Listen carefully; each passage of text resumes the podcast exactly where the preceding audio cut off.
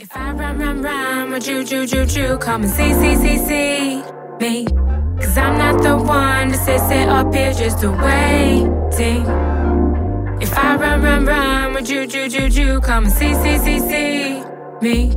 Cause I'm not the one to sit, sit up here just waiting. Welcome to uh, Meltdown Mates. Um, this is the first episode of a new endeavor uh, with me, uh, Timothy Robert Buckner. You may know me from uh, This Week in Wrestling primarily. Um, and Quentin Moody. You may know him from Psychology is Dead and uh, um, Suppressa es Lucha.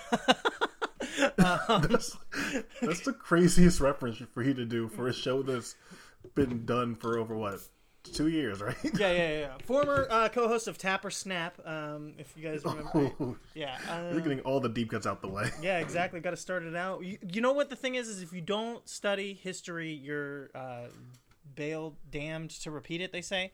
Um, so this is Meltdown Mates. The concept. I heard a lot of people talking about Meltdown May. I don't know if you're familiar with that concept, but it's just people being fucking wild on social media during the month of May. It tends to be a pretty common um, occurrence, I guess. It not. It was not something I was familiar with until this year.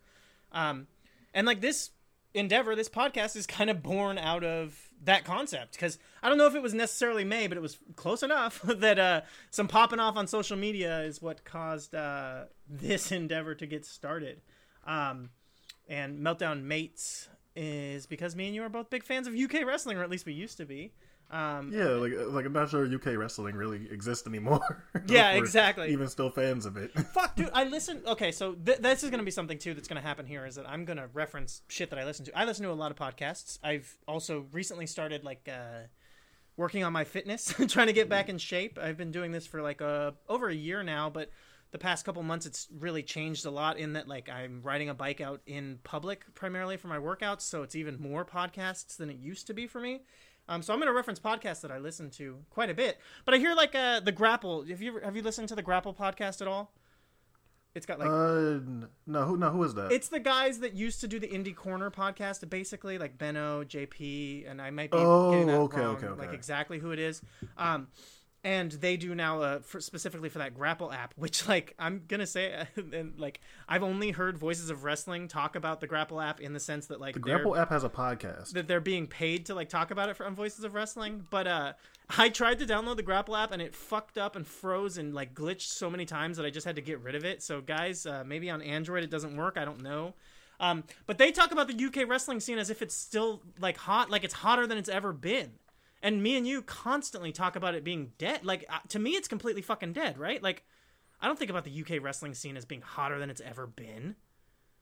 if your definition of hot is like US indies in like 2013, 2014 and like how everything by then was starting to feel a little bit stagnant because you had guys leaving out uh, like your Claudios, your heroes. Um, well, Hero just came back by then, but Claudio, Steen, Zayn, um, and all those kind of guys leaving out and everything feeling weird by then, then sure, but yeah, right. I don't know. Like, I'll be honest with you. I've been watching basketball for the last month. nice. And so this whole meltdown May thing, to me, like the only thing I could really think of in regards to like what meltdown May would be is I've seen a whole lot of horrendous basketball takes over the last Right. month or so. So for me, that's all I've been consumed with for the last month. And I can't imagine how bad wrestling Twitter has really been when it when it's come to actual wrestling stuff and with a topic we're gonna get to in a little bit with all elite wrestling having their uh, first official show. I can't imagine how bad it's been for the last three weeks. Yeah, no, it's it's been nuts. But I mean, to me, I've been hearing it reference like politics Twitter primarily. You know what I mean? Hmm. And like woke tw- woke Twitter, which actually I was thinking about the other day. And Quentin, tell me if I'm wrong here, and maybe you're just that checked out into like basketball and battle rap world. But like, do you not miss the days when woke just meant like white dudes that wore a kente cloth? Like I really fucking miss when that's what woke meant because now woke is like ridiculously annoying at this point, which is like Well, no, well, that's like that. But that's what happens to every term when Right. people find a term. When people find a term they like, it just gets ran into the ground. And I think woke just got way out of hand right after like every single thing just got applied to woke, stay woke, and after that, it is real fucking annoying when you're someone that's like been to protests and has like been involved with certain things like that and has tried to get in on um uh nonprofit organizations Right. so when you see that kind of stuff going on, it's just like, oh, like, woke just kind of like hit you like really hard. but I am, but I, but I am glad when I am missing the days that woke people just were like a, all right, like let's like let, like let the white dude like live his life and leave him alone thing. yeah, exactly. Um, but yeah, so Meltdown May, like I said, kind of the impetus of this podcast. I will say, like, people saw what happened. I I thought about it for a long time, and you know, people like life just fucking happens. Like I kept doing the this week in wrestling podcast, and I probably would continue doing it to this day. Like it just step by step. It's like you get so used to the the habit of things, but I think a lot of people know what happened. I will just say, like, one thing that I thought of that really made me think and harken back to kind of the the situation, and it will even reference what we're gonna actually get into talking about more. Is that I listen, I've I've listened to the Wrestling Bubble podcast from here and there, and these guys are fucking disgusting. Like the shit that they say is disgusting. And one of the main things that they say that's really disgusting and reminded me of the topic was they talk about Nyla Rose, and they said, "I'm gonna call Nyla Rose he, he him. I'm gonna misgender Nyla Rose unless they she gets her dick cut off, basically." And that's insanely offensive and shitty, but they're doing something. They're on a podcast. They're theoretically trying to entertain. And I, as someone who has been a performer in a lot of different ways throughout my life, will leave a lot of leeway for the concept of actually creating something, even if it's in bad taste, uh, because at least you're like doing something, some kind of performance. I may not agree with it. I may not think that it's the best way to go about things. But when your concept of creating and doing things is just tweeting, is just kind of saying things out in the ether, but not actually cre- like making a form of content to be consumed in an entertainment fashion, it's not really doing anything. I kind of draw the line in the idea that you get like poetic license to say and do whatever you want under the guise of being an artist when I don't feel like you're actually creating something. So that's what I'm going to say to kind of start this out and have like a clean slate. I got a lot of skeletons in my closet. If people wanted to dig things up, you can hit up my good friend Adrian. He's uh, still on Twitter as De La Boots. I'm still good friends with him to this day. He probably has the original copies of the old podcast that I did where I said a lot of fucked up shit constantly. So you could probably get him to send you some of those if you really want to, uh, you know, discredit my my wokeness or whatever. Um, but I do think that in the concept of being a performance artist, in the context of like actually creating entertainment, I am more than willing to forgive a lot of things that people say and do. But in the context of just like kind of being a person and there's nothing really on the line, like I've been a semi professional comedian. I've never, let's say, only was a comedian, but I did get paid and I did pay some bills through comedy at times in my life. So like I can kind of make that argument that like I deserve you know a little bit of grounds as actually someone who created something. So like that's just going to be the kickoff for this for me. That was kind of the impetus for starting this is that i wanted a place where i felt like maybe i could like be free to say whatever call people out and kind of call things to task. Um and then also like let get things off my chest and just kind of talk with you this is if people are familiar with like kind of the old podcast pod blast series that me and you did called the dead uh, this is kind of going to be a more kind of regular occurrence of that same concept. Um, so that's kind of it for me on what this is. Quentin, do you want to explain to people like what the point of what's going on here is for you? Well, some people might remember, but I did attempt to do a weekly or bi-weekly podcast. Um, was it a year and a half ago? Two two years ago by this point, rather. Yeah, I feel like it would be at least And- two. Yes, two years ago, and it was getting good reception, and eventually, through uh, people just being busy, it just wasn't able to stick to the plan and come to fruition the way we hoped it would, and that really disappointed me. But the real reason why I never ventured back out into doing stuff like that is because I always feel more comfortable doing stuff with my friends. My friends being the people that in the time I've been involved in wrestling any in any creative capacity, whether it's been writing articles or doing reviews or doing podcasting, I like to do it with people I know and have some sort of rapport with.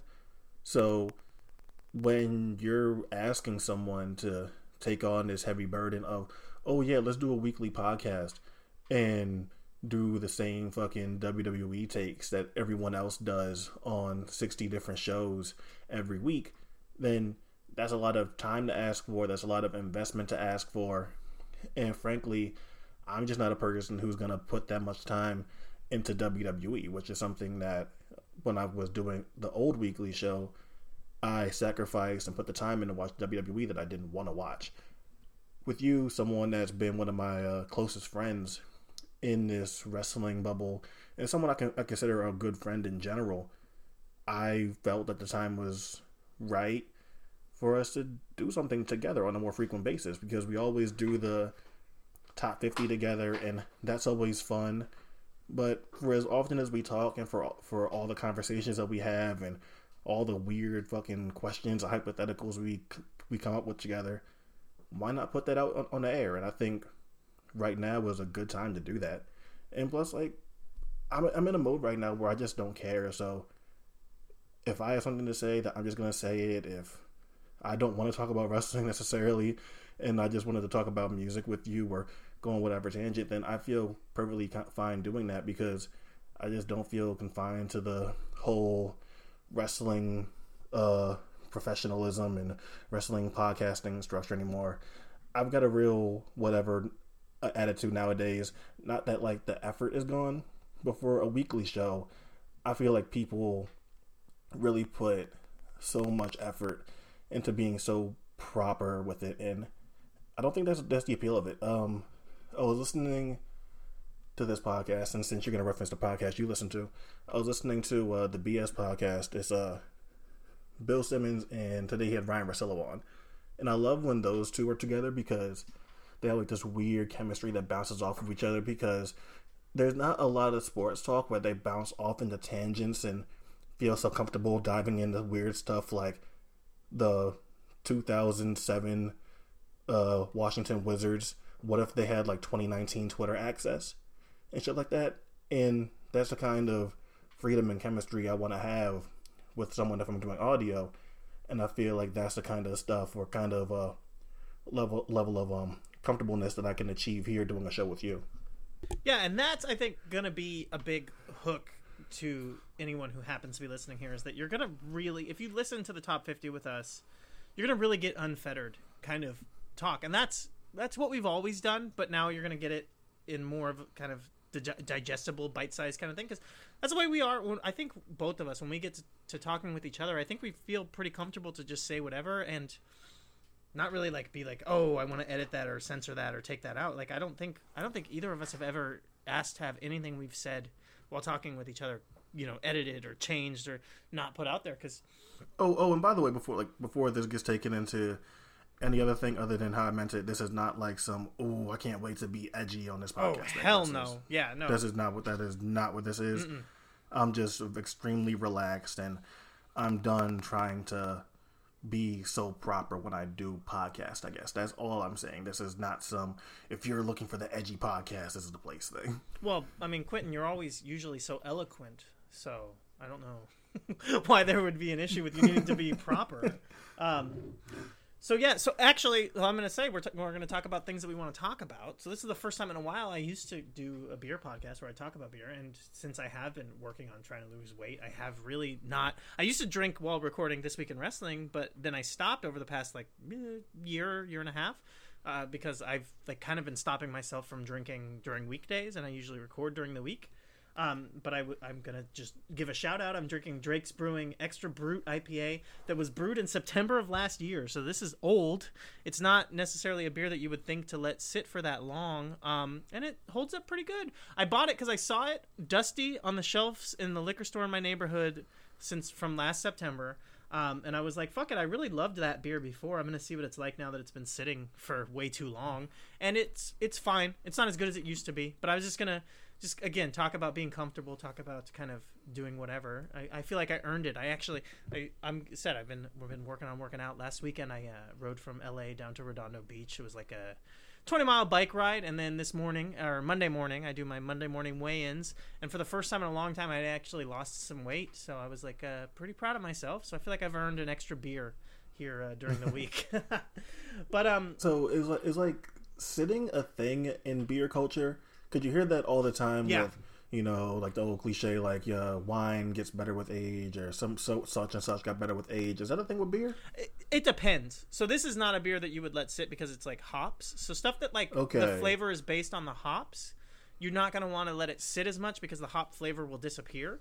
Um, it'll like dissipate. There is famously so there's this Dogfish Head uh, 160 minute IPA that they say if you let it sit for like seven to ten years, it turns into like a different beer. It turns into like a barley wine. They say when it's originally an IPA. But then stuff like stouts, like heavier dark beers and sour beers, depending on how they're bottle conditioned, those can age and actually take on new and interesting flavors. So it depends on the beer. So there is beers that sit like I have a couple actually in my fridge that are like stouts from a couple years ago that um I'm intentionally aging. And then this one, like I said, was not necessarily an intentional age. I just happened to see it on the shelf at a liquor store, and and literally as I open it right now, I'm like I'm like wisping, whopping, wiping dust from the bottle. It's like it's literally a dusty bottle that's been sitting on the shelf since like September. So, yeah. Um, so Quentin, we came here to kind of introduce the podcast and kind of introduce really what's going to be the first like full real episode, which will be next week, um, where we're going to talk about you kind of referenced it, but AEW and uh, the Double or Nothing, their first big show, right?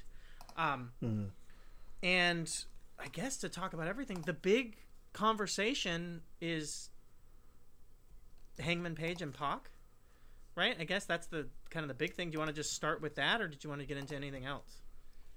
Yeah, I think it's best to get that out the way now because that does have some effect on the car that we're going to preview in a little bit. Right. And so I guess I'll start out. I, I heard something today, and I'll give a shout out to uh, to Dylan Hales um, on the PW Pondering uh, podcast. They were kind of talking about this, and it gave me an idea. And I'll give a shout out to Dylan also for being a uh, longtime supporter of This Week in Wrestling. And who knows if he'll he'll migrate his way over to here. I think. I think there's a chance he'll end up listening to this show because I think he's a fan of both of us and both of our content. Um, but who knows? Maybe he just won't have the time anymore for uh, listening to a weekly podcast with me on it. Um, but they were talking about it, and they were talking about the idea that maybe the Pac stuff is a work or at least a leaked story that's to divert people from talking about um, the visa issue being the thing, which I could kind of understand, and that the stuff with Pac arguing about or giving them trouble about jobbing is like not real. And the real thing is that uh, that they they still have visa issues because Pac missed the WrestleCon because of visa stuff. Um, which is interesting because you would think he'd still have the working visa from when he was in WWE at this point. Um, but either way, and that made me think, and this is maybe I'm out to lunch, but I feel like they at the same time, like when this match got first announced on the first press conference, I felt like this match was almost being presented and announced as if this was the first like unofficial title match of the company. Like this was Pac comes out with the he had the the Dreamgate title and it felt like it was being presented like this was the unofficial the winner of this match is the champion of AEW and at the same time a little bit before this match kind of got announced as going fubar I felt like they announced this stipulation that a lot of people didn't understand with the you know the Joker's wild whatever bullshit um, no battle royale uh, battle royal that like they started announcing like the winner of the battle royal is going to get a title shot at the heavyweight championship that they haven't even announced anything about.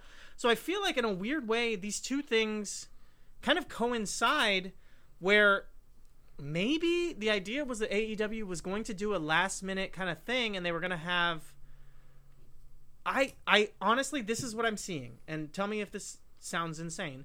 I think the winner of the battle royal is going to get thrown into a match with Adam Page and I think that they were initially going to have Adam Page and Pac be the like turned into a championship match at the last minute and now Okay. because they've announced that the battle royale is going to be the winner as the first number one contender when they win they now announce that the winner of that match faces Adam Page later in the night for the championship And I I feel like that's where it goes because mm. I feel like they added on that championship contender stipulation right before they leaked this story so that they could have that all kind of coincide on the show.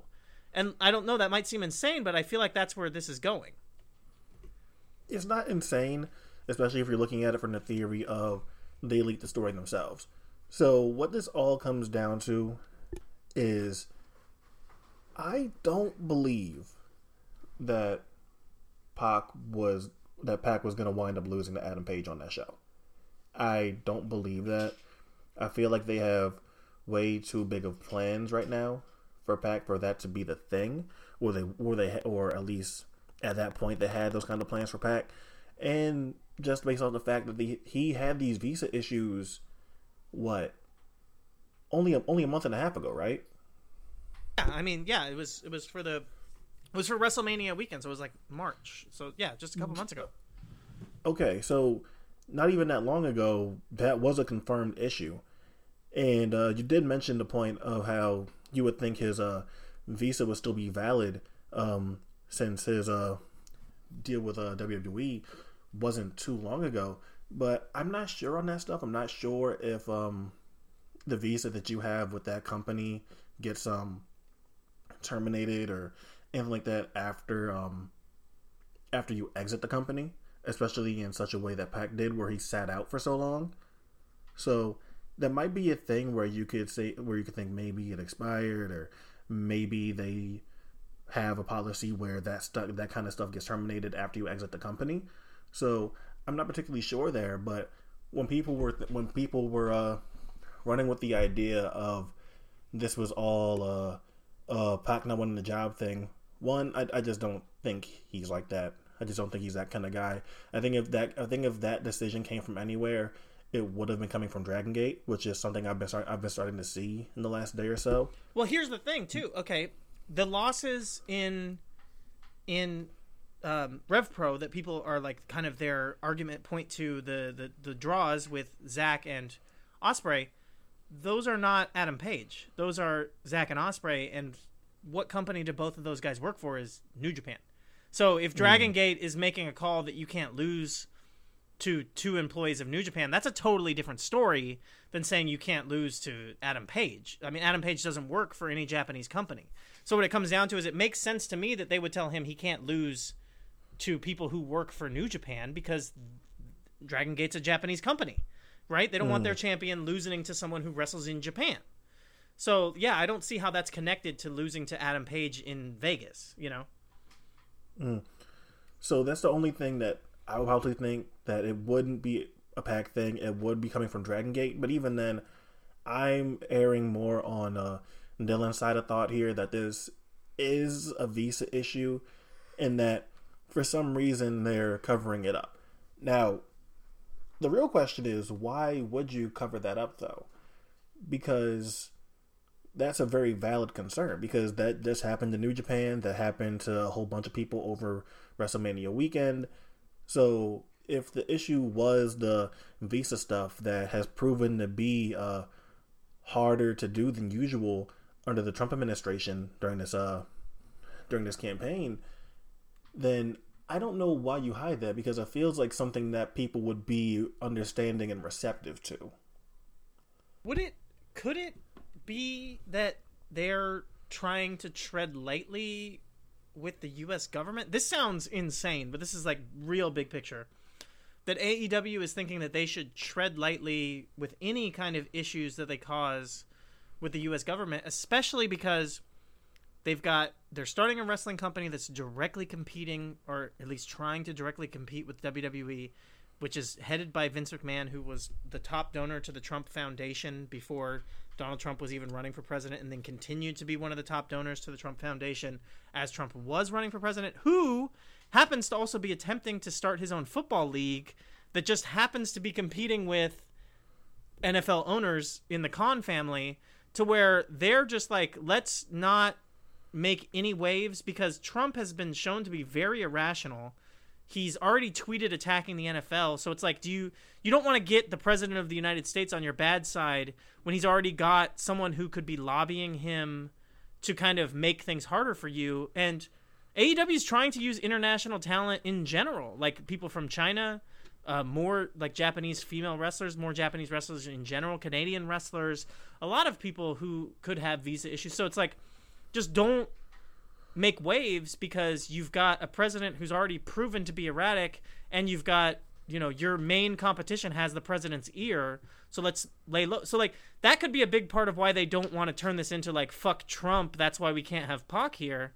You know what I mean? And like I think that's a that's an angle that no one has really mentioned because it sounds crazy, right? It does sound a little bit No, like conspiracy. like right now, like this sounds insane, but I do get where those lines will get crossed. Where I'm at right now with it is this is some blend of, you know, work and shoot, and that there is a very like valid reason as to why Pac uh won't be able to make the show. I don't think this is a complete work or anything like that, but I do think they're milking it a little bit, and they're gonna they might be they might be using this to make him this sort of mega heel in the company because AEW doesn't have that right now. They have people that are sort of coming in as all baby faces. So if you look at it that way where this is your first official show and you want to make a splash or or in the build up to your first official show you want to make a splash what better way would there be than to have someone come in and actually be disliked actually be hated actually be treated as a heel because as of right now that's just not a thing that's happening Right, and they're not going to bring in Corey Graves' brother to be the biggest heel in the company, which I think he probably could be. Um, oh e- oh easily Yeah. there wouldn't be good matches but yeah, no, that doesn't matter. Is he CMLL or is he AAA? Because they have the deal with AAA, right? oh he was he was CMLL He's CMLL. Okay, so they wouldn't be able to get him in anyways. yeah yeah, yeah. Um, uh, unless he's I don't I don't know if he's actually signed there or anything, but that's where I've seen him the last right. year year and some change. Which I guess would make sense because he also shows up in Rev Pro, which is uh, New Japan. That's part of yeah, the, yeah part of the New Japan CMLL. Yeah, yeah. Yeah, yeah. Um, but yeah, so I think that Pac, yeah, Pac. I mean, the bastard Pac thing. He wants. He's been trying to be a heel everywhere, and like, I don't know. You watched the that that the match in Rev Pro with Zack. Like, Zack, I feel like just completely outshined him as a heel to the point where like there wasn't even a chance to try to pretend like uh, Pac was a heel there. And I He- feel it, it worked. It works when Pac isn't isn't facing other stars. Like when he's Right. not facing a guy that's Zack or Osprey or Walter or anything, it works. But when he's facing a guy that's on that level, or you can argue is a bigger star than him, that's when it gets muddy, because then that person, like a Zack, is is used to being in control in his matches. So what's what's Pac gonna do? Right. A Walter is used to being in control in his matches. So what's Pac gonna do? So when he's facing guys on that level, that's when it becomes a problem. But now that those guys probably aren't gonna be in the picture much, um, and this is all assuming that Pac is staying with Dragon Gate for the long haul or longer than people expected. But if those people aren't gonna be a problem with him as far as people that work a certain style and don't really feel comfortable outside of that style, or that's just how they work because they're top guys, then I think Pac's fine because there's no one else that really he has to he has to worry about that right now with. Right, but I think that yeah, I think that like even in Dragon Gate, I think I feel like the like the red is it red or is it red? Because I've heard people do refer to it both ways. It, it, it, it, it can be whatever, but I usually go E RED. Yeah, so in the RED faction, they almost I mean, especially with the three letter, you know, what I mean, kind of acronym name, they they feel like not, I wouldn't say the first time, but the first time in a while that there's been like a cool heel faction in Dragon Gate where like it's a faction where like ostensibly everything about the way that they act is heelish, but the crowd is refusing to accept them as heels. And like hmm. that's especially f- seemingly happening with with Pac. I mean, even the match with Dragon Kid, I think, and you talk about like working with a star, like Dragon Kid is over and respected in Dragon Gate, but that match, the structure and everything about it, like I I liked it. I liked it a lot, and I may have even liked it more than the KZ match for the kind of for the execution and for the like mechanics of the match. But like for the heat and for the reaction, it didn't feel like Pac got like a lot of sympathy on Dragon Kid to where like the crowd was getting behind him as like a baby face. You know what I mean? I think like the crowd still wanted to, to cheer Pac, and so like that's why I would say I like the KZ match more because it was clear KZ was the underdog baby face and Pac was like a more bullying heel, and even then, still it felt like the crowd was like still kind of split in that they liked Pac, which part of it might be the fact that he's still in Dragon Gate, which I think we all thought was like a hiccup that he was going to come in and win the title just to have like a run and pop some houses and then go to like New Japan, which now it seems like is not happening. And maybe like this AEW thing changes kind of the dynamics of everything to the point where Pac maybe doesn't ever leave Dragon Gate. Like he can stay there because he respects and cares about that company for doing what they did for him, and he can like supplement what money he could be making as a star by having big time matches in AEW as well. Like, is that? I mean, do you think that that's like, like likely the scenario, or do you think he does move I, on? that- that's what I thought was the plan. That's like after I, uh, after the first press conference and we got the Pac announcement. That's what I thought the plan was. I'm not sure now what's still going on. And again, like this is all some, to me, just some big worked shoot, uh, half shoot bullshit. So I don't, so I don't know where we're at right now. But that's initially what I thought. The question I do have though is so you're all in no, no pun intended because god that's a terrible pun but you are completely sold on the idea that the battle royal is going to turn into a AEW title match on the same show no, the winner of the battle royal is going. yeah, to... but- but let's make Yeah. sure yeah yeah yeah so Yeah, the yeah. winner goes on to face the hangman okay Yeah, I'm like a hundred percent. This is what's gonna happen, and I don't know. I don't even know who's gonna win. Honestly, I couldn't even say for sure who I think is going to win the match. But I think whoever it is, they go on to face, um, Page, and it's for the title. And honestly, you know what would make probably the most sense is that it's Jan- I'm- it's Janela. I- I- yeah yeah I was, gonna say Janela or I would have said um MJF Yeah, one of those two, but I think Janela because then you get to play off that it's a rematch from, from um from All In. okay you know, and that was, I mean, I've heard, already Yeah. heard people saying that was kind of the show stealer from All In, and in a lot of ways it was. That match ruled, and then you get to play off of that. So then you don't have just a cold match where it's just a random person wrestling Hangman Page. You have someone who, in the universe of of AEW, has history with with Page. You know, and I think that you could definitely hmm. go into that, and then you've got what's ostensibly, I mean, the biggest star in American indie wrestling. I don't know.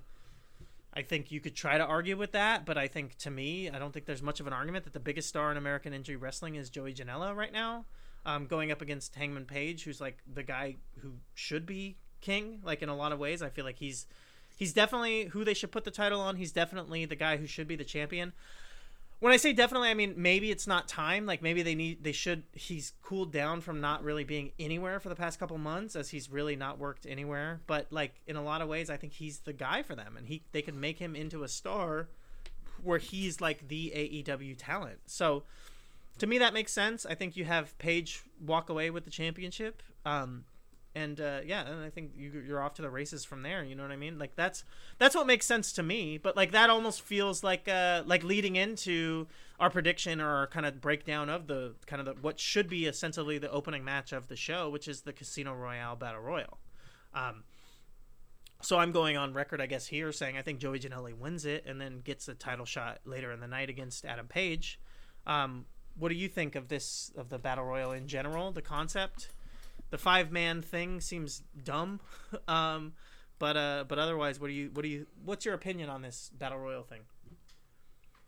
I mean, I, I mean, I like the idea that someone's gonna get a title shot after this. Um, when that title shot comes to fruition, we're gonna we're gonna have to see about that. But I like the idea. Um, I'll go outside the box. I'm not gonna assume that the person here is gonna go on to face Hangman for the belt later on the show. That I mean, outside So- the box, I feel like I'm a crazy man, and like this is the only time Oh, I've heard oh. anyone say it. So outside the box, you're Oh, actually totally. going with the normal conversation. Like, yeah, No, I, I think I'm gonna give a pick that people maybe aren't going for. I'm gonna go for Sonny Kiss to win the battle royal. that's I mean that would be a great idea. I'm gonna go for Sonny Kiss to win the battle royal here. Um, and it, it regardless of who winds up as champion, say Hangman does wind up as champion anyway, I think there's a really good match in Hangman Page versus Sonny Kiss, just for the size disparity. Um, typically with Sonny Kiss, I would like him to be in there with someone who's a little bit more of a firm heel. But as long as there's someone in there who can sort of ragdoll Sonny around, and he can get his hope spots in and get in some of some of his really cool offense, then I have no problem at all with sort of a face versus face matchup of uh, Sonny Kiss versus whoever is the AEW champ by the time he gets his title shot. Yeah, and that honestly that works for me. What I'm thinking, what pops in my head is I've seen a like good matchups between um, between Hangman Page and his former tag team partner Corey Hollis, um, where he can work with a smaller guy and he's able to kind of throw them around, especially someone like Hollis who can play a little bit on the goofier side, a little bit more comedy, and and Sonny Kiss, I won't say is comedy, but eccentric style. So a smaller eccentric style um, babyface to play off of. I think that Page can make that work for sure. Um, so that's a good call. I would say my dark horse pick, if if my insane booking uh, strategy doesn't come to fruition, you know what I see is Jordynne Grace. I see AEW making a big time shot on their first show where they have their heavyweight championship number one contender being Jordynne Grace because she was the star of the first battle royal. And I think that they're going to come out kind of guns blazing saying like we're going to do the women can fight with the men in a way that's not like Lucha Underground where it's like a fucking like just a real disgusting trope and actually like make it work with a strong female wrestler. So that would be my dark horse, but my number one pick is still going to be Janela wins it, gets the title shot later in the night. Um, the next match that's supposed to be on the pre-show, right? It's officially announced as pre-show: Sammy Guevara versus Kip Sabian, a guy that I think both of us are pretty well familiar with. Sammy Guevara, a guy who I've been talking up for way too long at this point. It feels like uh, Kip Sabian, a guy who I've been iffy, hit or miss. I think you're higher on him. I get him from the in the AEW universe because I I heard this on the Grapple podcast. They talked about how he's he could be like the UK Miz for AEW in that like he's got that personality and that charisma that you could Yeah, put him he's very annoying. Um, I'm gonna be honest with you. I've liked Kip as a face more. Um, so I get them saying like UK Miz. Well, what they were saying. so before you go off on this, because I know where you're going, what they were saying is the kind of guy that can be on the morning talk shows and get interviewed. oh, gotcha, yeah, gotcha, yeah, gotcha. yeah. okay, but okay, yes, also in ring in the wrestling context, definitely similar to the Miz in that regard too. But they were talking about for like for if you're talking about getting the name out there, getting the AEW brand out there in the UK.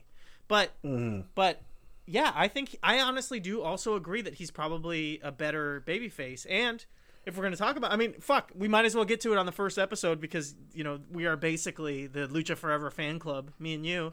Um, he was a fucking amazing babyface in Lucha Forever, like you know what I mean. So yeah, I think he was a great babyface. And I, and I think that's what they're gonna wind up going with here. I think they're setting up Sammy to be his um, you know what he should be, like a typical douchebag heel. Like that's like that's the act. That's what he's been the last few years, and I think they're gonna lean into that a little bit more here. And I think they're gonna run with Kip as a face for a little bit. I don't know how long that lasts. That may that might just be for this match, but I do think we're gonna get a pretty clear heel face dynamic in this with uh. You know, if we're gonna go ahead and make some predictions, I got Sammy Guevara winning. That's pretty clear. Yeah, and you know what? They set it up really well because Sammy Guevara is playing a disingenuous babyface character on Being the Elite, which I don't know if you've watched any of it, but like that's kind of what. I, ju- I just wa- I just watched an episode. yeah, Um, right before we started this, as like some sort of way to catch up because I haven't watched Being the Elite in months, and seeing Fuego del Sol on my computer screen and Being the Elite, and a show and, and a show filmed by the Young Bucks, was like, what the fuck is going on? it's it's crazy. That's one of the craziest things about, and I thought about this recently with AEW being what it is, and like with the cons and like based in Jacksonville, running shows in Chicago, but, but like because the Bucks are involved and because the being the elite is such a big part of this brand, it's like I think of it still as like a SoCal Fed, and like so Fuego del Sol makes perfect sense to be showing up, but like it's not. It's, Like AEW is not a Southern California it's fed. fucking batshit. Like, Yeah. I don't know why he's there, but like, okay, cool. Like, if Fuego del Sol winds up getting a spot in the battle royal or winds up getting a contract somehow, like, I'll be stoked.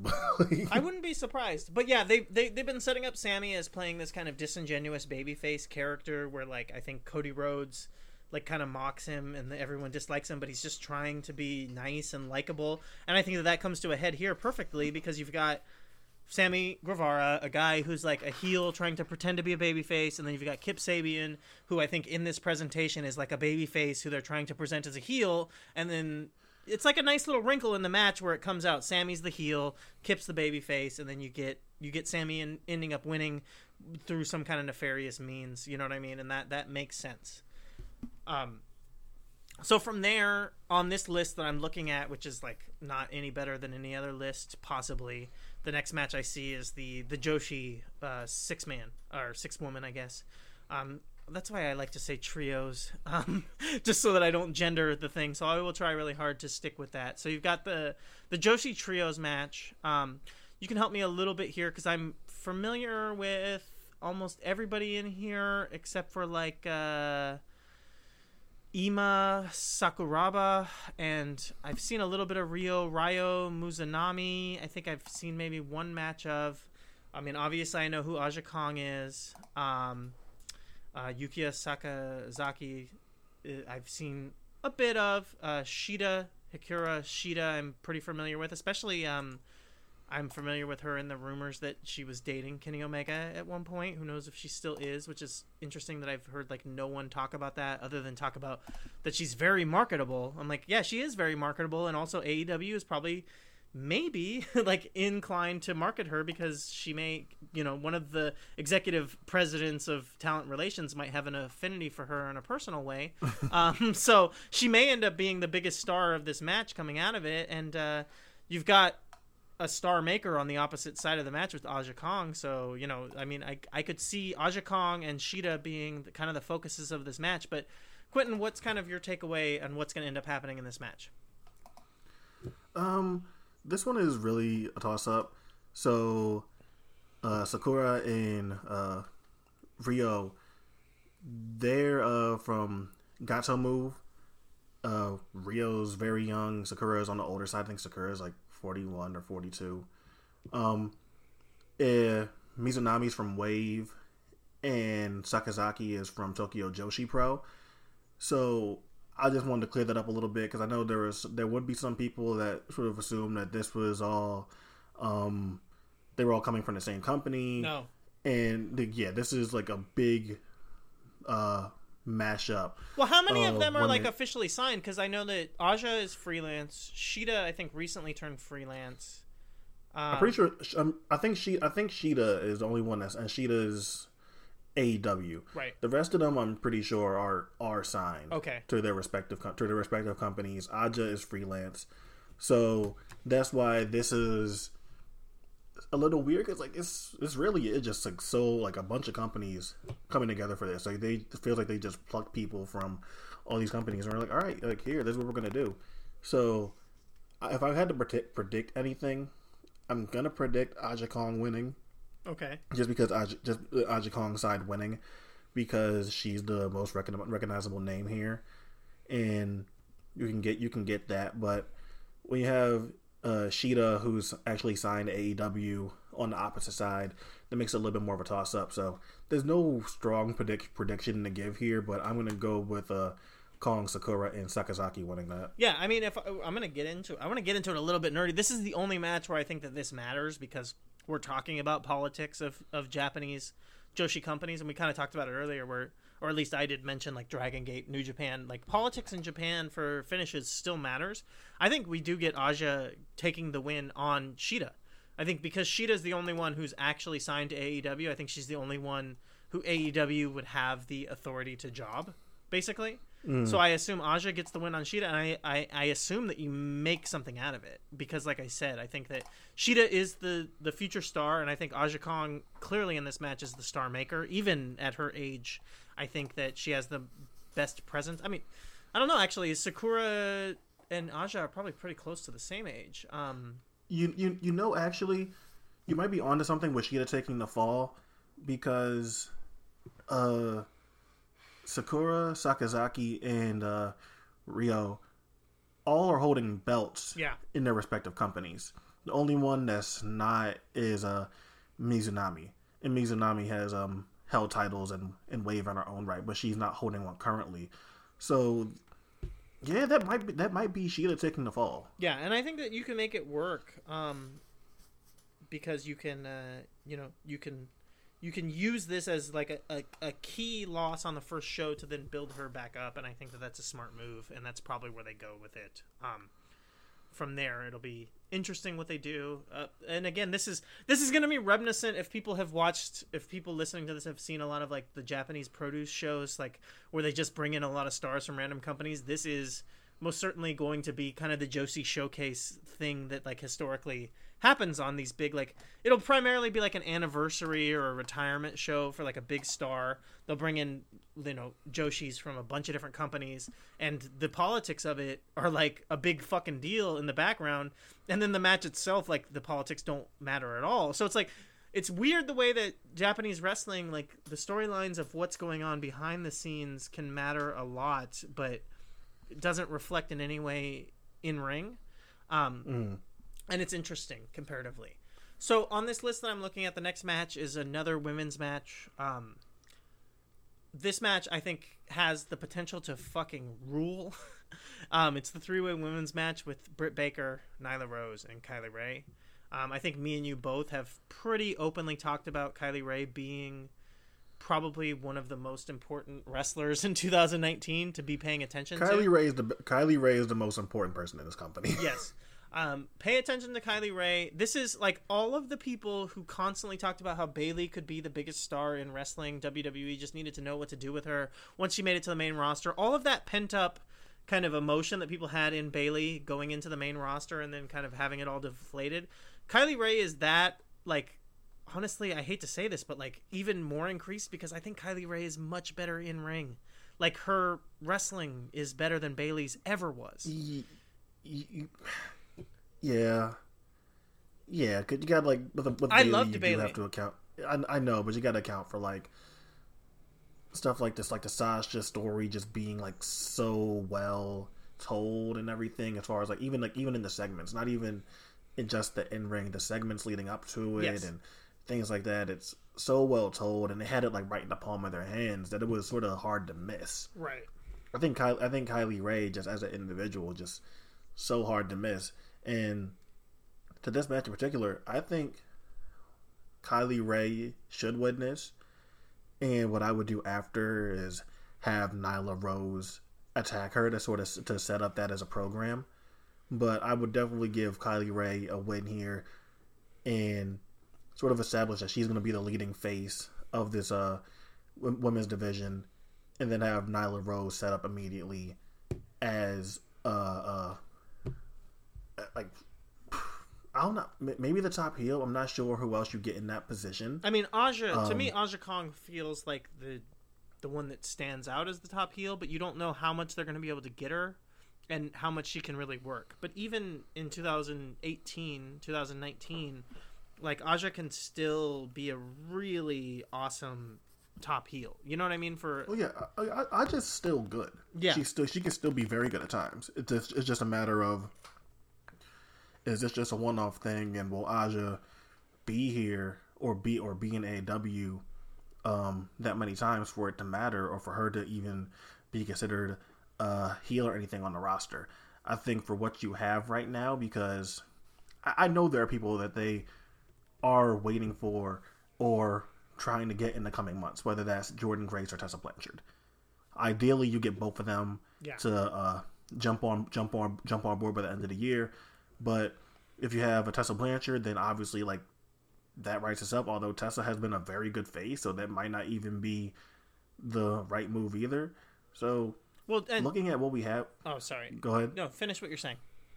Yeah, and but but Tessa's been so good as a face that that might not even be the right move either. So, looking at what they might have to work with, Nyla Rose probably is the best choice to be the top heel. Yeah, and that's I mean that's not wrong. to me, as soon as I started seeing what women they were announcing before matches were announced, the the dream scenario for me was we, we get to Kylie versus Kong. You know what I mean? Like that felt hmm. like the match because I can't think of people that are more better suited for each other. You have kind of the just unabashed brute bruiser heel versus the technically savvy plucky underdog babyface that you can just have like this really really great dynamic with. Like it would just work so well. But you do have to work within the confines of what you have. You talk about jordynne grace which i already i to me jordynne grace is a like uh just a un i don't even I, ah, I can't think of the word but it's like something something conclusion like a uh, whatever it's just it's happening jordynne grace is Like a foregone, foregone conclusion. foregone conclusion is the word that I was looking for. Thank you very much. Or statement, I guess it's not a word. Um, but you mentioned Tessa. Tessa and Jordynne have had amazing chemistry with each other in Impact and on social media. So if you somehow got both of them, you have like an instant package that you can build a lot of different directions off of. They can be a tag team, they can be friends, they can work together, they could also turn on each other and their friendship could turn into a rivalry that would be really interesting. So that is like a thing to think about because where do you go with both of them? Jordynne Jordynne's interesting to me because she feels like a natural heel, but she She, but she like, but that's the but she, but she isn't. Yeah, like, she just like you, like just by like look and like honestly like Jordynne's gotten a lot more likable on Twitter than she used to be. Right. But if you just went, but if you went by like how Jordynne Grace's uh Twitter came across a couple of years ago, plus couple with her look, then like easily she comes across as a heel. But she's gotten amazingly more likable yeah.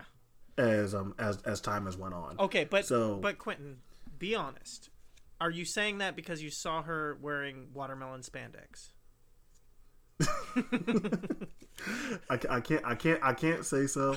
If I saw the if I saw if I saw if I saw the one with the rapper shirt, Yes. I might have had the eye roll, but I didn't. I didn't, didn't see, see that. that. one. Okay, okay, fair. That's fair.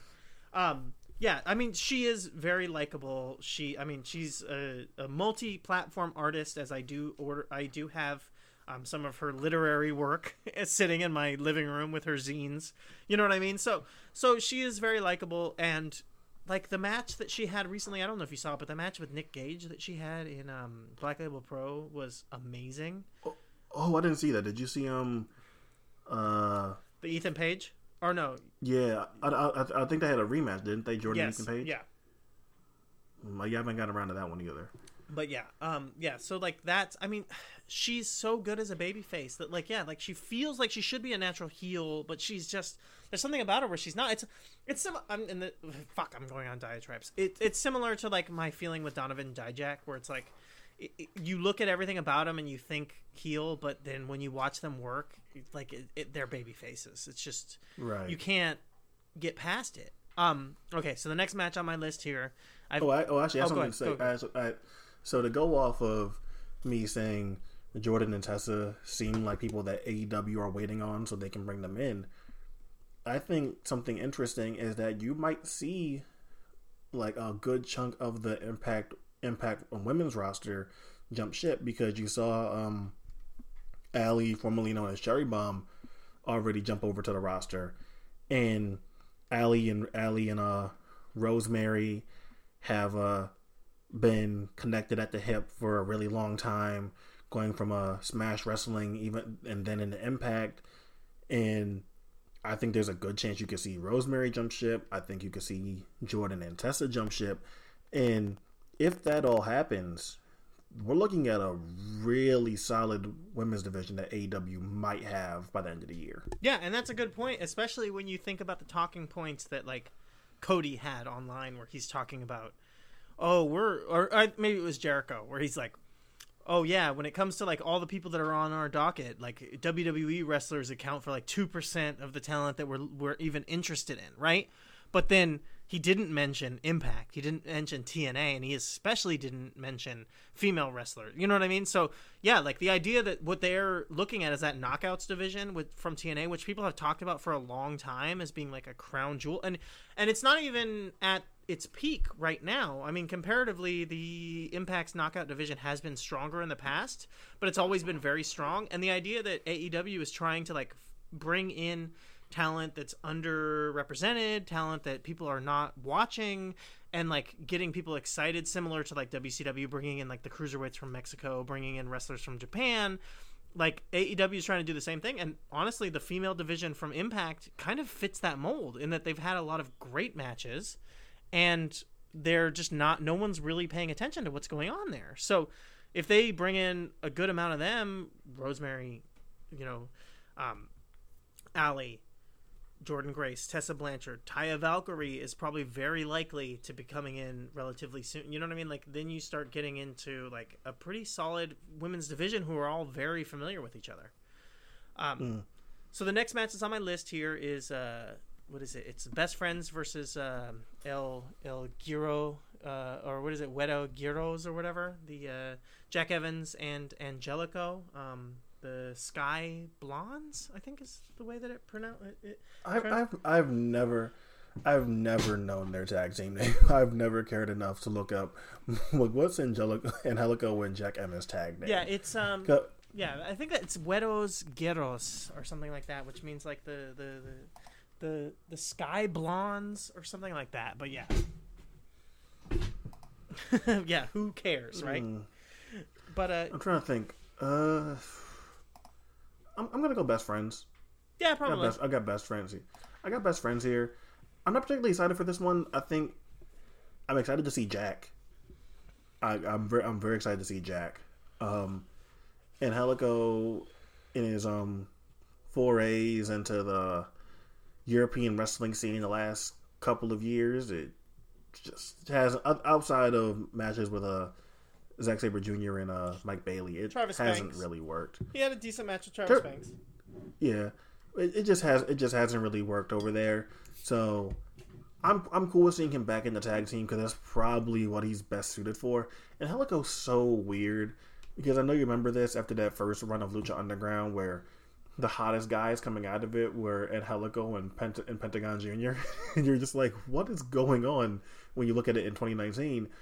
Because Pentagon has been what you thought he would be. Pentagon has become one of the biggest stars not signed to WWE, and then Helico just like it just has it has not worked at all.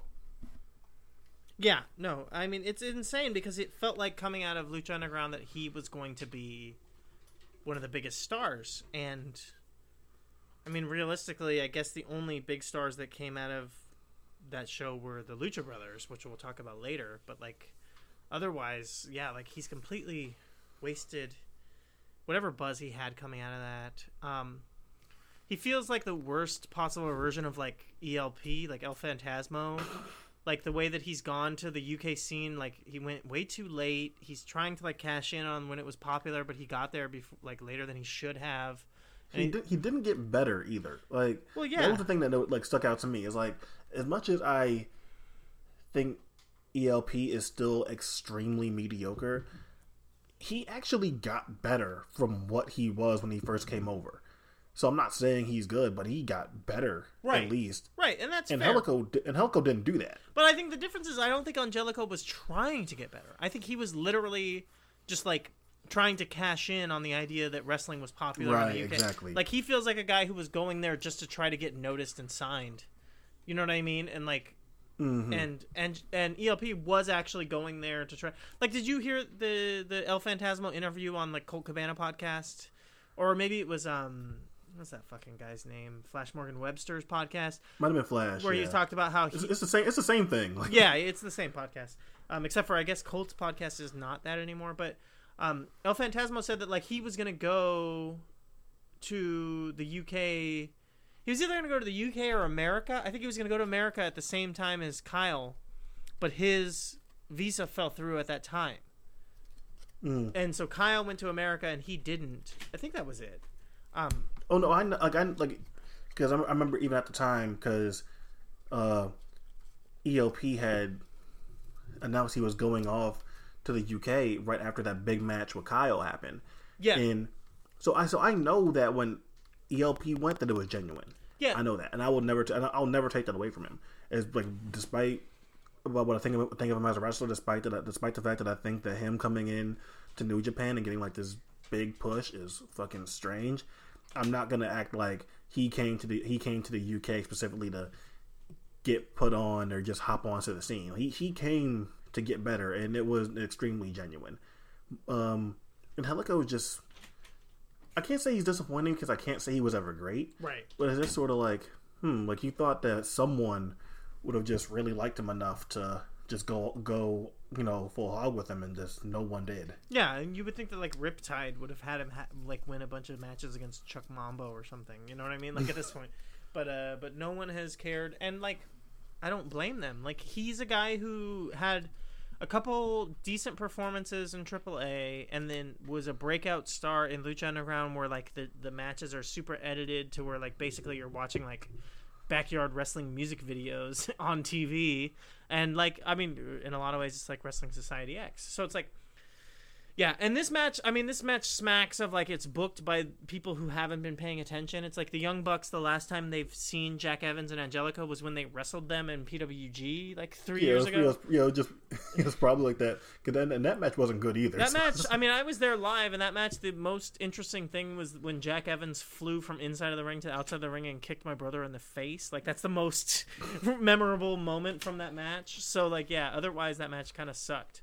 Um, Um, I think are they running with Chuck and Trent as heels in AEW? it seems like it, but it also seems like they're playing off of the, like, unhinged Trent gimmick that they were doing in New Japan towards the end.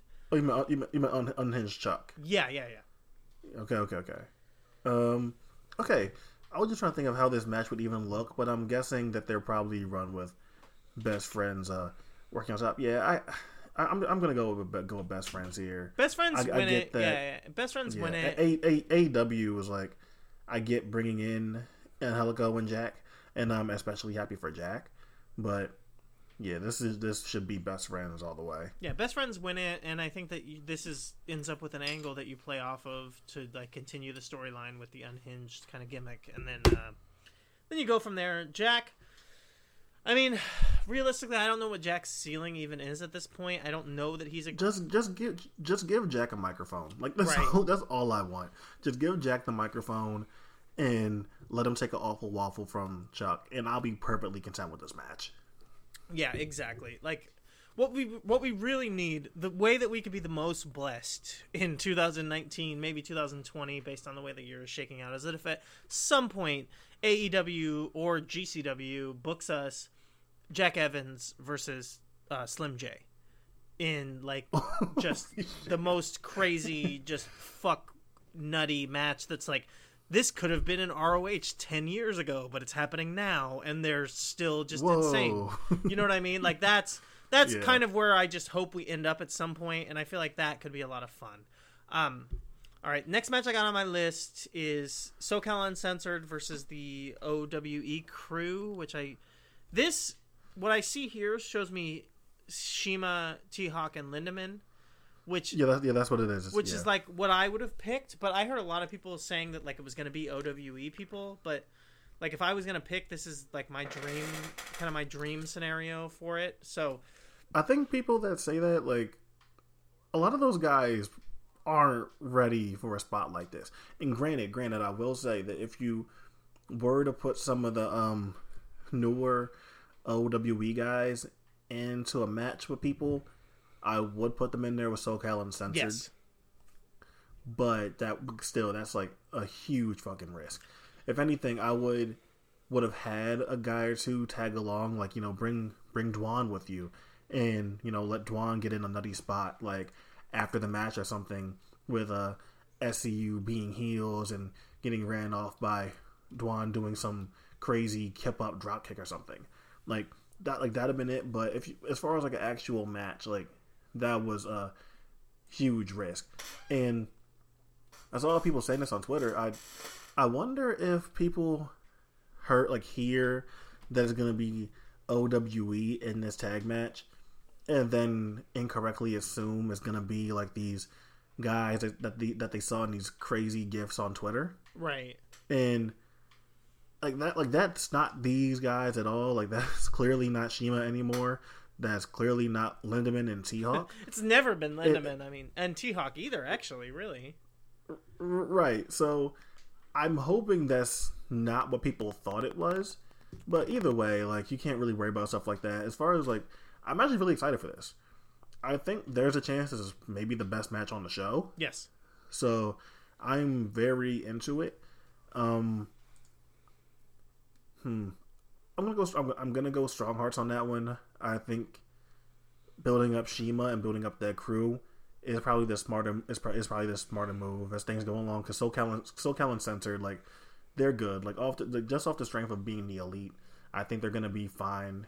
And the fan base is never gonna really think anything of them if they if they lose this match here. So I'm gonna go ahead and pick Strong Hearts, but this is my sleeper for match of the night. Yeah, and I don't disagree with that. Honestly, I um, I think honestly, when I initially was thinking about it, I expected um, Roger to be in this, um, mm. just because I thought you know there was a chance that uh, that you would uh, just because you could show him off. He's big. He works, but like also I have to remember like this is not like Japan, and like they have plenty of like big time stars and people that like they can do something with. And Roger stands out from like the OWE crew because of his size, but he wouldn't really stand out here, and he doesn't really have the um, aura to him yet. He hasn't really developed that. Um, so yeah, I would I. I if I like I said, if I was gonna dream pick the team, this would have been the team that I would have picked for the OWE representatives. Exactly. Uh, like like maybe for me, I might have took out Lindaman and put in Yamamura, but Yamamura's hurt, and like that's the only thing that I would like I, I would have thought about. But this is the perfect team, especially for the spot you're in. And well, and my only issue with that is that I feel like Yamamura, like Yamamura, then like adds to the twinge of the team being more heels. Mm. And I feel like Lindaman. I think this has to be a babyface team, and I think that Lindaman, like, he had a, a- To me, I enjoyed his heel run in Dragon Gate, but he's much better as a babyface. I think he's even though with his style not being super flashy, I think he's a better babyface.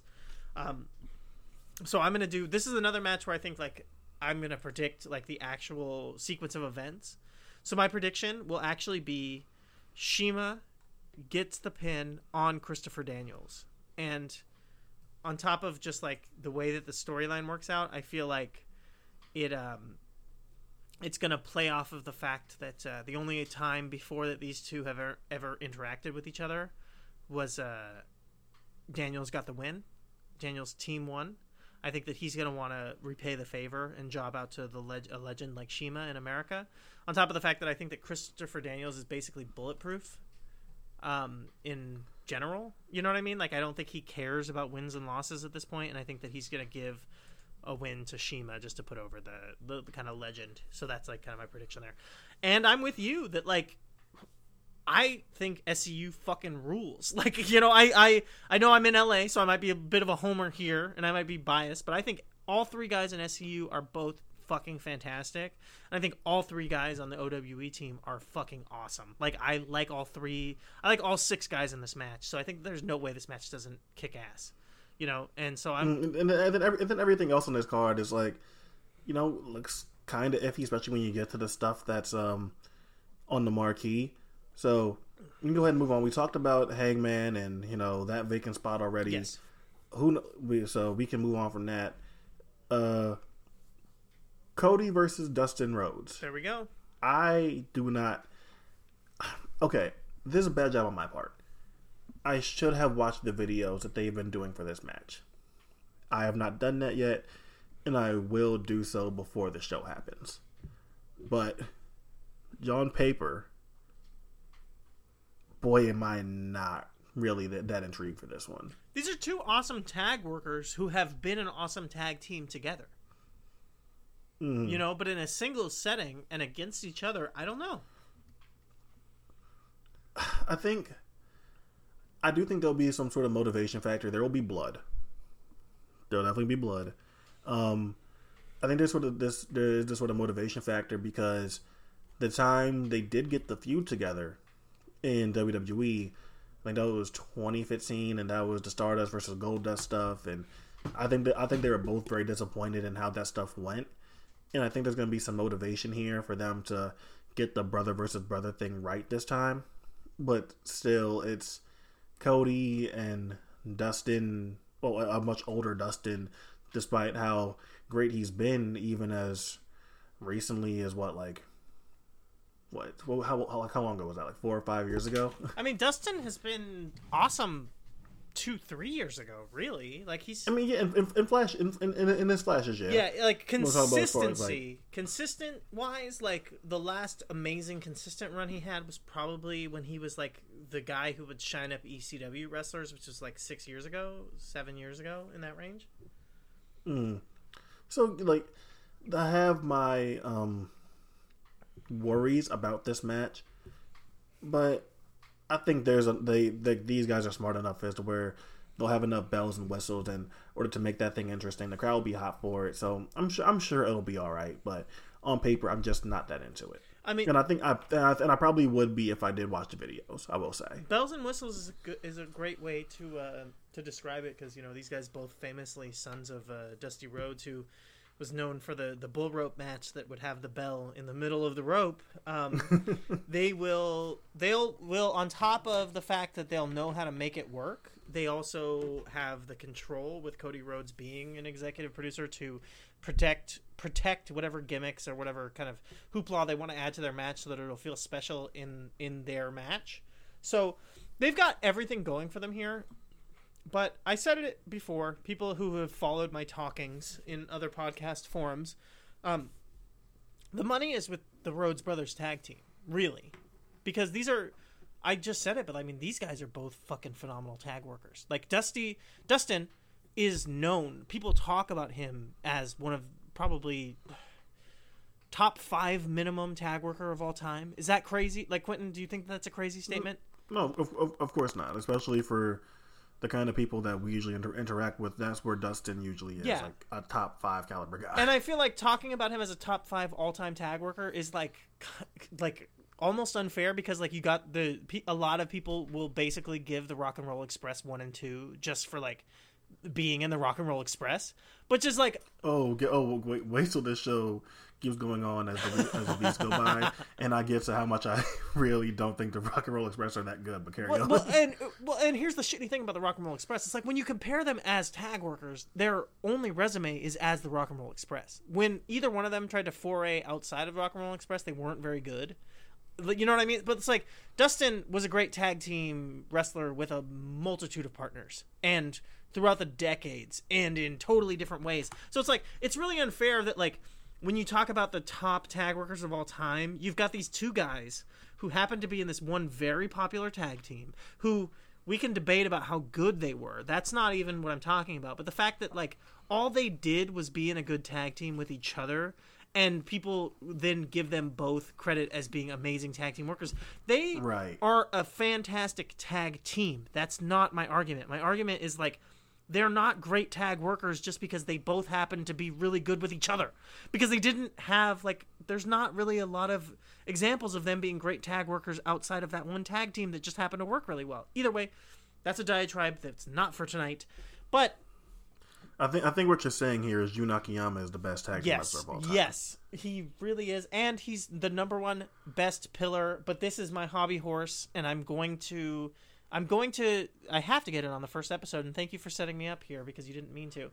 If people are going to argue that Jun Akiyama is actually the best pillar, I'm not saying he has to be number one, but then we have to accept Ogawa as a pillar. Ogawa deserve he can be number four. He can be the fourth best pillar above Taue, I guess. But like, if you're gonna say that Akiyama is a pillar, then Ogawa is a pillar also. So just it, before you open your mouth saying that Jun is is the best pillar, remember that that means that Ogawa is also a pillar. Either way, um, but Cody also had a lot of great tag teams. Like historically, Cody has been a great tag team wrestler. I was thinking about it today. Um, Fortune, Fortune was a group, right? In WWE, was that uh, C- Oh, Cody? that was um that was uh I forgot. I Oh, that was in TNA. That was in Impact, wasn't it? Yeah, but I forgot. uh, But I, I get it. I get how you could easily get those. Those, No, those are around, around the same because time. um, Cody and both of the DiBiase brothers in FCW were the Fortunate Sons. And I thought that Oh, when okay. they went to the main roster, that eventually Cody and DiBiase Jr., Ted Jr., were Fortune, but that's not true. Fortune was TNA, which was uh, yeah, Fortune is one of the worst tables of all Yes, time. Yes, it was uh no, but actually, when you look at work, like work wise, it was a great tag team because it was like AJ, Kaz, um, Bobby Beer Money. Roode, yeah, yeah, Bobby Roode and James Storm, um, and I think, I think Christopher Daniels was in it. Yes, I think and Christopher Daniels. was It was actually like six people, and they were called Fortune Four. like they would do a, a four horseman segment, but there's think- yeah. Then Dan, then then Daniels was the fifth. yes, exactly. It was phenomenal. It was phenomenal. TNA at its best, everyone. Um, but uh, but yeah. So Cody though had a lot of great tag teams. I mean, the Bob Holly tag team was good. Then the Ted DiBiase tag team was great. The trios with him and and uh, DiBiase and uh, Randy Orton was amazing. Like, and that was um, uh, Legacy. Um, was fantastic. And then he continued from there. He had the tag team with Damien Sandow that was really good. Um, and then he, you know, as he's the been team with his brother. yeah, the team with his brother was also great. Then he continued to have like working in different tag teams and trios with the Young Bucks and other members of uh, the Elite and Bullet Club. So like these are two amazing tag team workers who are brothers who have a history of being a great tag team together. Don't have a great history of being in singles matches against each other, even though they've really only had one and then a tease in a Royal Rumble that was really good. Um, so like to me, the money is getting to the Rhodes brothers as a tag team. So this match, I don't expect much from. I just expect that like eventually we get to the tag team and that's where we'll have some fun. And when we talk about them getting to a tag team, as a tag team, they'll be able to have some really great matches against this next uh, two tag teams that happen to be going against each other, which is two tag teams of brothers, the Young Bucks and the Lucha Brothers, for the AAA World Tag Team titles, which I guess AAA has announced that they're already rematching each other like a week after this show for the titles again. Um, so I feel like people are saying that gives away the win, but I, like to me, like I don't know that means anything. It's a AAA title. Like AAA the Uh, titles don't mean anything.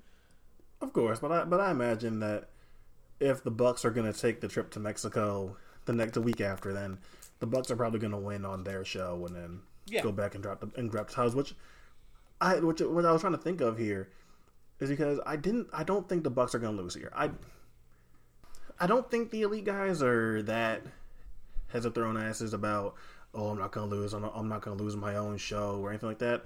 I think those guys are all pretty reasonable and pretty de- and pretty uh decent when it comes to stuff like that. So it was never a thing about oh the Bucks can't lose on their show. It just the story didn't call for the Lucha Brothers winning at this point in time. So that's why I always was thinking for a Bucks win and you know them heading to AAA the week after that does to me signify a little bit that they're probably going to win here. But what's your take here? Are you excited for this match? Not really, but only because I've seen both these teams have like the pinnacle of what they can do multiple times in PWG for years at this point. Like and the craziest part about it is that like I don't know that the Lucha Brothers have ever topped the match that they had against Heroes Eventually Die on Bola like 2017, 2018 that like people didn't even at that point they weren't even like a regular tag team. You know what I mean? Like they didn't even really even like put it out there that they were brothers yet. Yeah, that, that, that, yeah, that, and then I, I honestly like the um Bucks tag title match. The um, Yes. was that night three? Yes. Mm, yeah, I, I like that. I like that a lot too. Yeah, and and So- I think since then the Lucha Brothers have not really had matches as good. So like, but the thing is, there's a chance because the Young Bucks have shown over the years that like their bodies haven't really deteriorated to the point where they can't still do the stuff, and they've actually gotten smarter in the way that they put their matches together, especially in big time situations. Repeatedly, they've delivered. You know what I mean? Like I especially remember there was a three way ladder match that they did in Vegas maybe two years ago with um uh what the fuck Something with Flip, with Flip, Gordon with the third. yeah the one with um with uh the Briscoes and um I'm trying to say bad intentions whatever their name is Oh? Oh, you think? Oh, you think it was um? It was a three. It was a three uh three team ladder match. yes yes yes uh, Oh, because then that was final. Then that, then- yeah, that was final battle. Actually, Yeah. that was final battle. That was the Bucks, Briscoes, and um, SCU. Yeah. Yeah, yeah, es- yeah, exactly. Um, and that match like showed that the Bucks in a big setting because that match I was like ready to be disappointed by, you know, and it delivered like even bigger than I expected, and a lot of people really liked it even more than I did. Um, so the Bucks have shown that they're able to deliver in big spots and come up with even crazier stuff. The Lucha Brothers are always game for the most part.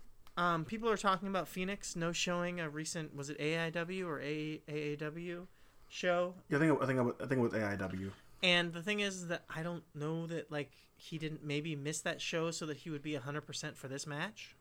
Like it's not insane to think that maybe he took a week off so that he could rest up and be ready um, for a big time showing. And Fenix, I mean, I know that you're not on the same page as me, but I have been in the camp of like Fenix might secretly be like at least top three babyface in the world, but like people don't really notice it because like he doesn't get a lot of opportunities. But when he clicks, I think he can really knock it out of the park. Um, so there's a chance that this could be like the the meeting of all the worlds, and you just have like this phenomenal big time, like knock it out of the park match. But It, ha- it has. It has all the. It has all the potential to be that, and then it could also just be like twenty plus minutes of stuff that just doesn't emotionally connect with me at all. Mm-hmm. What that, that's most most Lucha Brothers matches, and it can bring the worst out of the out of the Young Bucks, and that's worst case scenario. But you know, this is a big spot, so maybe we do get something that is a little bit more worthwhile here. Yeah, and I think that unfortunately we've had years of the Lucha Brothers showing up in places like WXW and Fight Club Pro and having whatever, or showing up at like WrestleMania weekends and doing whatever matches, especially in singles settings.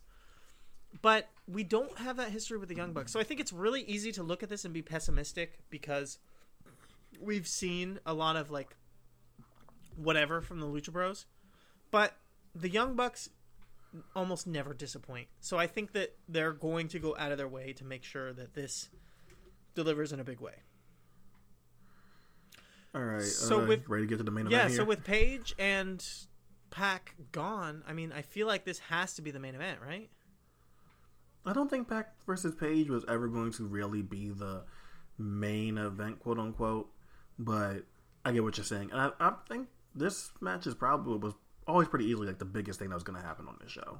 Yeah, that feels right. But to me, I think like there was a time where I thought that Pac and and and Page could have been. The way the way the way they were building it, you could- I, I could get why you thought that. Yeah, But as far as just like the names involved, like it was never going to be above uh, this match here. It's uh, Chris Jericho versus Kenny Omega.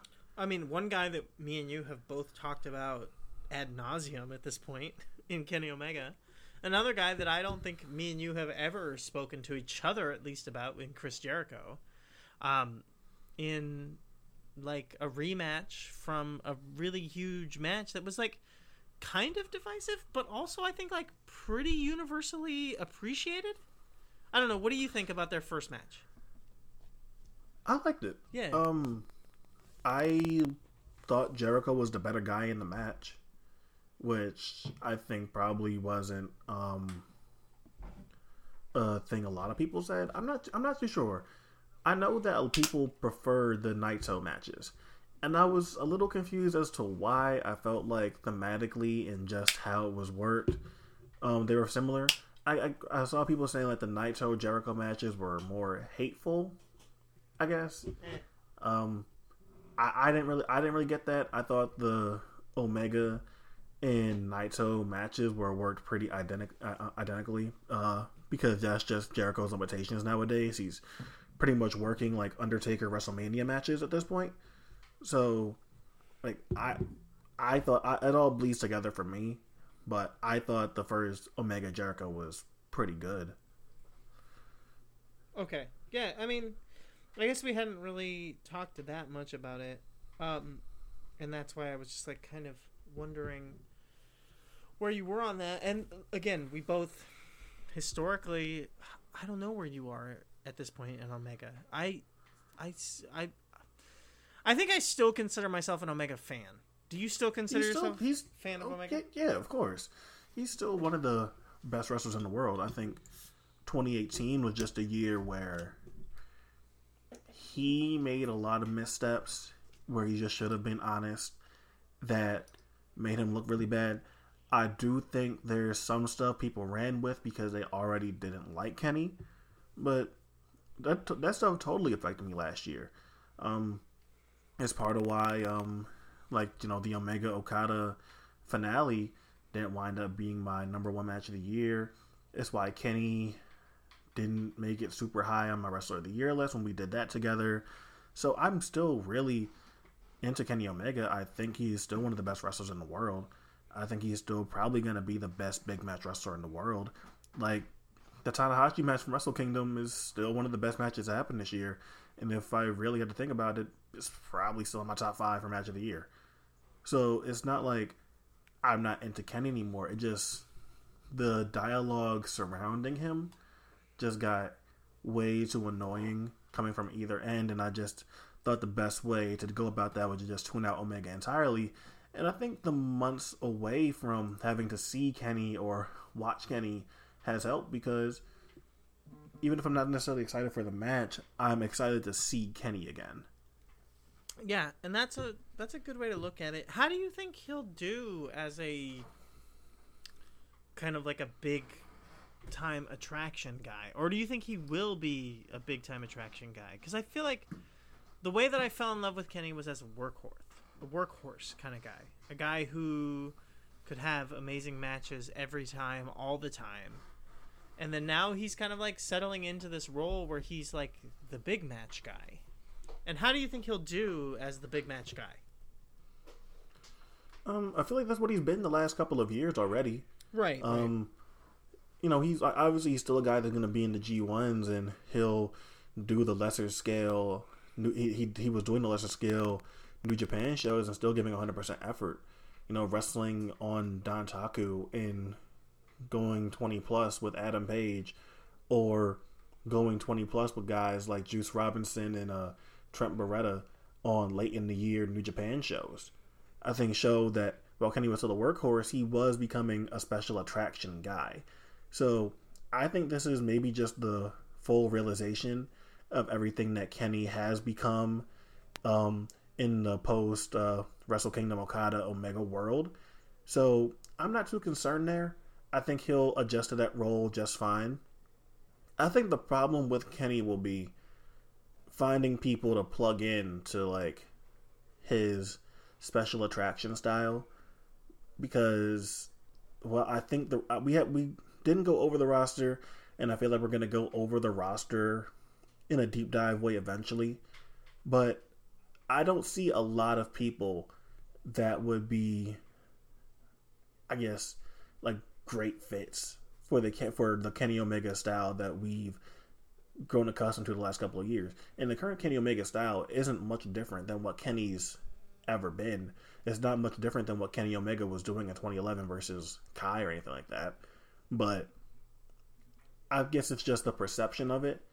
And I'm not sure the roster is filled up enough for that to feel as natural as you would like it to feel.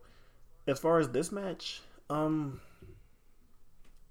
I think it's pretty clear Jericho gets the win back, right? I don't know if it is. Like I'm hearing a lot of people say that, but I don't know if I'm 100% that Jericho wins here, honestly. Hmm. Because Jericho has been pretty dominant in New Japan. And I think it might be a setup for the idea that Kenny is the guy he can't beat.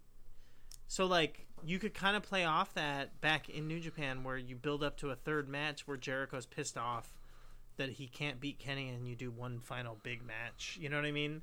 Where like Jericho has to prove that he can beat Kenny and then he finally does get the win in the last match. So my thinking here is that they set up for Okada Jericho happening at Dominion. I think that's already official. Right. Yeah, that's already official because the tickets already sold out. I think. Um, so if that's already happening, I can't imagine Jericho losing so close to Dominion. Because he's got to be believable going into that thing, or whatever but I mean- dumb wrestler excuses you want to throw you want to throw in there. Because Jericho's Jericho, and that, and you know that you we know that stuff doesn't affect them, but you know Jer- you know wrestlers and people behind the scenes will throw bullshit around bullshit like that around all the time. That oh we need to come into this match hot and blah blah blah blah, and that match will be just fine whether he loses to Omega here or not. But I could see that as the reason why Jericho wins this match. I can see that for sure, but I also I I can see it going either way honestly still because I think that I think that you can play off of things Okada has beaten or Omega has beaten Okada. He showed that he could best him. Like I I don't think anything is like a for sure on this, honestly. I think that like I get where that comes from, but I think that like Jericho has really shown like a, a smartness for like how this works and I, I get where you're coming from and i even am like the person who's like kind of like when people were first saying that like oh Pac is like refusing to lose i was like hell yeah like that's good. Because just recently i was talking about like will we ever have a big star ever again if everyone just loses all the fucking time? Like i as much as I think that like the idea that saying wins and losses don't matter is really fun if you're like Aubrey Sitterson and you think that you just learned about wrestling within the past five years, um, but like the reason why Hulk Hogan was a big star is because he never fucking lost. The reason why Austin was a big star is because he whooped people's asses. And like you may say that Austin lost a lot of matches, but he never lost segments, and he would always be like the the badass who kicked people's asses. And like, you know, big stars don't lose. And Jericho's pretty smart, and I think he gets to protect himself. But I do think that Jericho also is pretty smart in that like he understands the concept of a white whale, and I think that Kenny being Jericho's white whale could work really well. And like I think that Kenny could beat him here and you could play off of that where like Jericho could beat Okada or he could lose to Okada after this and say like the reason why I lost is because I was too busy thinking about Kenny Omega. Because that fucker beat me mm. two in a row and I'm going to show him and Kenny you get your ass out here cuz at Wrestle Kingdom I'm gonna get my fucking win back on your piece of shit. You know what I mean? Like I could definitely see them playing off that because Jericho has to probably lose to Okada, and I understand like the idea that you want to keep him hot going into the match, but I could also see like he loses to Omega, and then he's too caught up in thinking about losing to Omega that that's why he loses to Okada also, and it like kind of protects him in the long run to say like. Yeah, again, exactly what I said. Like he's he lost to Okada because he was too busy thinking about losing to Omega. And I think you could play off of that really well. So at the same time, the basic most like predictable finish is that just Jericho beats Okada here and then he goes into beating uh, or he beats Omega here and then he moves on to going into the match with Okada down the road and that makes sense. But at the same time, I could see you going either way. Yeah, I guess you can't like really form a super strong take on this because Kenny Omega is still Kenny Omega. Kenny Omega is gonna be, you know, I guess for all intents and purposes, like the like the uh, I guess the top regular guy there. Yeah. Because I don't know how often Chris Jericho is gonna be working. So for all that, Kenny Omega is still the top regular guy there. So This it is is is the investment Kenny Omega is going to be there all the time, and you don't know about, about that with Jericho. Like, I don't know. It's you know sort of pointless to even have conversations like these because at the end of the day, like when they win or when they lose, you know, like this is still a company that company that's so new and so fresh. So maybe it does matter more than I'm sitting here thinking it does because you got to set that table. You got to set that first impression and like like that that that that, that is a big deal. Yeah, and I think on the last show, when you go home, I think that that Kenny should win. Like Kenny is the guy. And as you were saying that, I like I popped in my seat. My my I've got a phoner to to quote uh, Jack Swagger here.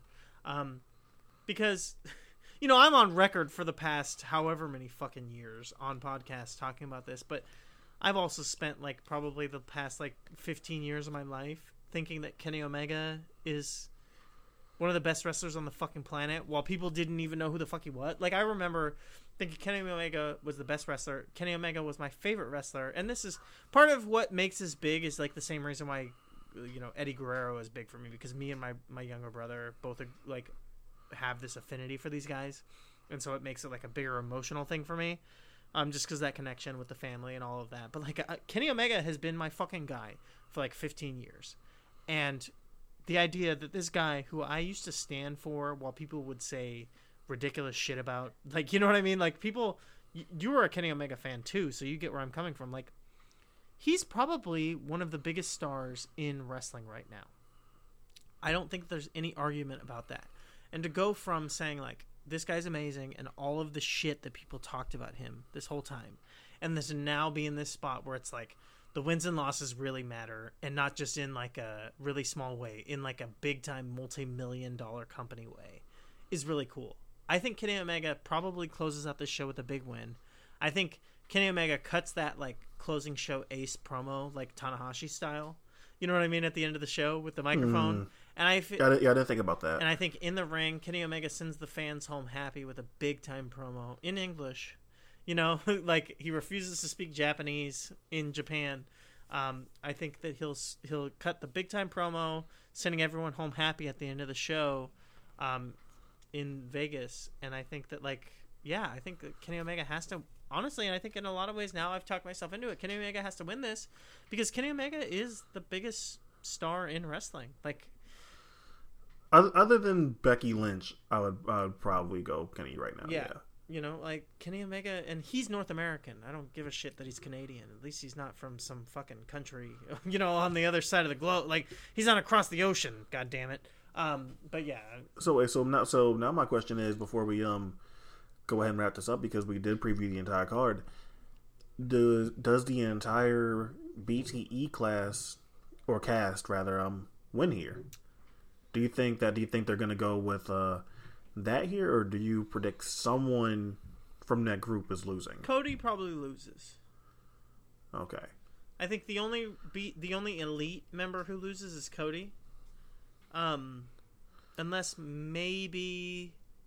I, I, was I was extending it to just like the BTE, so it doesn't have to be like the elite proper. Right, it can right. be you know, SCU and all that stuff, and in that way, I'm thinking SCU is probably the most likely yes. to lose to lose on that show. But if I did have to pick one elite member proper, it would be Cody. But I mean, Jericho shows up on the BTE also, so it's like Jericho's gonna right, lose to Kenny. But yeah, I think I think uh, if somehow maybe they get Scroll to show up in the Battle Royal, you know what I mean? Like Scroll, like I could see him showing up in the Battle Royal and losing. I don't think it's likely, but it's it's not outside of the realm of possibility. Um, I think Cody probably loses to Dustin. I think was probably pretty likely. Young Bucks maybe could lose to Lucha Brothers, but probably not very likely. Um, and I think that Kenny definitely wins against Jericho now. I've like I talked yeah, myself yeah, into it. Yeah, you talk, you talk, yeah, you talk me into that too. Is that like you kind of want that go home promo at the end, and you can say that oh well they did that at All In. Well, All In was before All Elite Wrestling was a real thing, right? So I think now you want to do that for the first show, um, at least. I don't know. I'm also thinking that there has like there should be a big angle somewhere. I, I, I think to get people really excited, especially with the idea that All In 2 is going to be happening sooner rather than later, that you need an angle to really kick this thing into high gear. I think and they've been and they've been doing a whole bunch of strong social media stuff. Like the Pac Hangman stuff for when it lasted was really strong work. The Young Bucks and Lucha Brothers meeting meeting each other all over the world was strong work. But now you got to put that there on a big show now and I think they got to pull something. I think the big angle is um, is the stuff with the title. I think the big angle okay. is the stuff with Page and Janela. Like honestly, right. I think that's the big. I think that's the big angle. You know what I mean? Like the big kind of thing, and then everything else is pretty much straightforward. And I think that you can go from there. You can close out the show, and maybe the you know the the in the show promo is Kenny talking about like that now he's bit, won this big match and you know you have this supposed champion in Adam Page. You know what I mean? Like I feel like that's where you go next. Mm, okay. So like, yeah, to me, I feel like that's where it goes, and maybe that's part of the thing with Pac. Like Pac may have been the guy that would have won there, and then you go to Kenny versus Pac, you know, for the championship. So I don't know. Maybe now what you do is you go to Adam Page versus Pac, which I think obviously could be a very good match. They've they had a good match in the G one, um, so I could see them having a big time match at some point in AEW. But yeah, I think that's the, I think the big angle that you come out of the show with is the championship stuff and the turmoil with that. Um, especially because you play off of like two members of the elite having issues with each other. But I think pretty much everything else uh, on this show is going to be pretty straightforward, so that like you come out of it just kind of having a hierarchy of know, where you're going moving forward. All right, I think we're, I think we're all good here. I think the next time we're gonna be back is I guess reviewing this show and whatever else I guess we decide to add to the list. Yeah, exactly. All right, you want to go ahead and sign us off here? Yeah, yeah I, fuck. I I haven't come up with a sign off yet, but uh, you know, that's it. Oh, uh, Legacy Legacy by Jamila Woods is the second best album to come out in 2019 Ooh. so far. That's It's really good. it is really good. I do enjoy it a lot. Um, All right, so if you haven't heard that, I would definitely say listen to that. Uh, I think that's all for us. We'll see you guys next time. I bought it, it's mine. I bought it, it's mine. I bought it, it's mine. I bought it. I like the Dominicans who rock their weaves innocent. Shout out the Boricua girls who rock khaki ponytails. Big up to my weekends way many hours spent. They own their own businesses and work while they care for kids. You know I love auntie girls with Sunday best bonnet curls and love to my Asian chick who make hair go straight as shit. I love how West Indies do. It's gossip with hair and food. I love how West Indies do. It's gossip, it's hair and food.